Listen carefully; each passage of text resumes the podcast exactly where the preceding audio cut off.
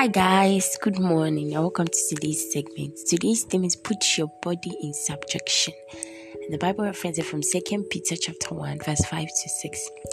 And besides this, giving all diligence, add your faith virtue, and to virtue knowledge, and to knowledge temperance, and to temperance patience, and to patience godliness. Temperance is from the Greek word egkrateia and it means self control.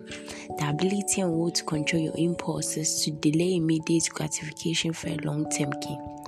That simply means the ability to wait or hold on, saying no or not now to your impulses. This was the virtue Moses displayed after he had been raised as a prince in Pharaoh's house. The Bible says when he grew up, refused to be treated as a son of Pharaoh's son.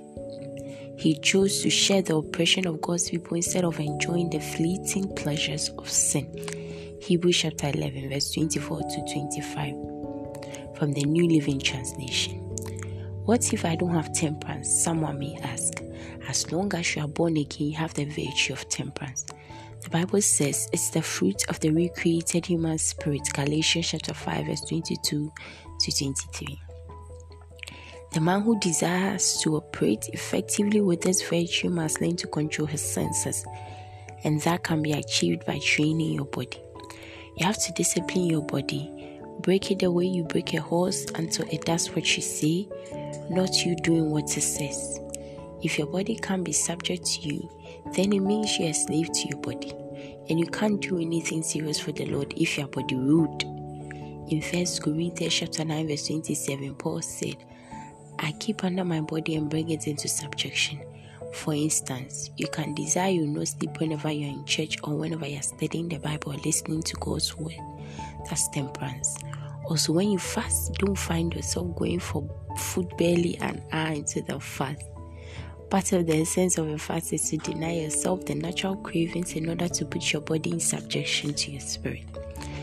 You have the ability and will to control your impulses, to subdue your body and tell it what to do, and it will comply. Hallelujah. For further study, can you read Galatians chapter 5, verse 22 to 23, and 1 Corinthians chapter 9, verse 24 to 27. If you are taking the Bible in one year, Acts chapter 26, verse 19 to 32, and Psalms 19 and 20. If you are taking the Bible in two years, Luke chapter 9, verse 49 to 62, and Joshua chapter 16 and chapter 17. Can you take the confession after me? I'm a soldier in God's army, and I've crucified the flesh with its passions and desires. Therefore, I keep my body under and bring it into subjection.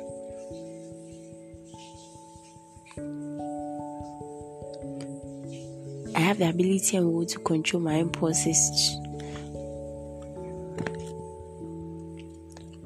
to delay immediate gratification for a long term gain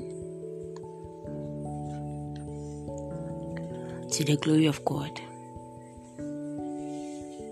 I tell my body what to do and it complies. Hallelujah. Today's message is powerful. Put your body in subjection. Pastor says if you if you can't keep your body under subjection, that means you can't do anything for the Lord. So don't be body rude. Keep your body under subjection. But if you are going through something, if it's an addiction or something that you can't stop, know that you can because He has given you the spirit of self control. The spirit has a fruit, and in a fruit, we have self control. So you have the ability to control yourself. Keep studying the word, and that spirit will continue to grow. I love you dearly. Enjoy the rest of your day. Bye bye.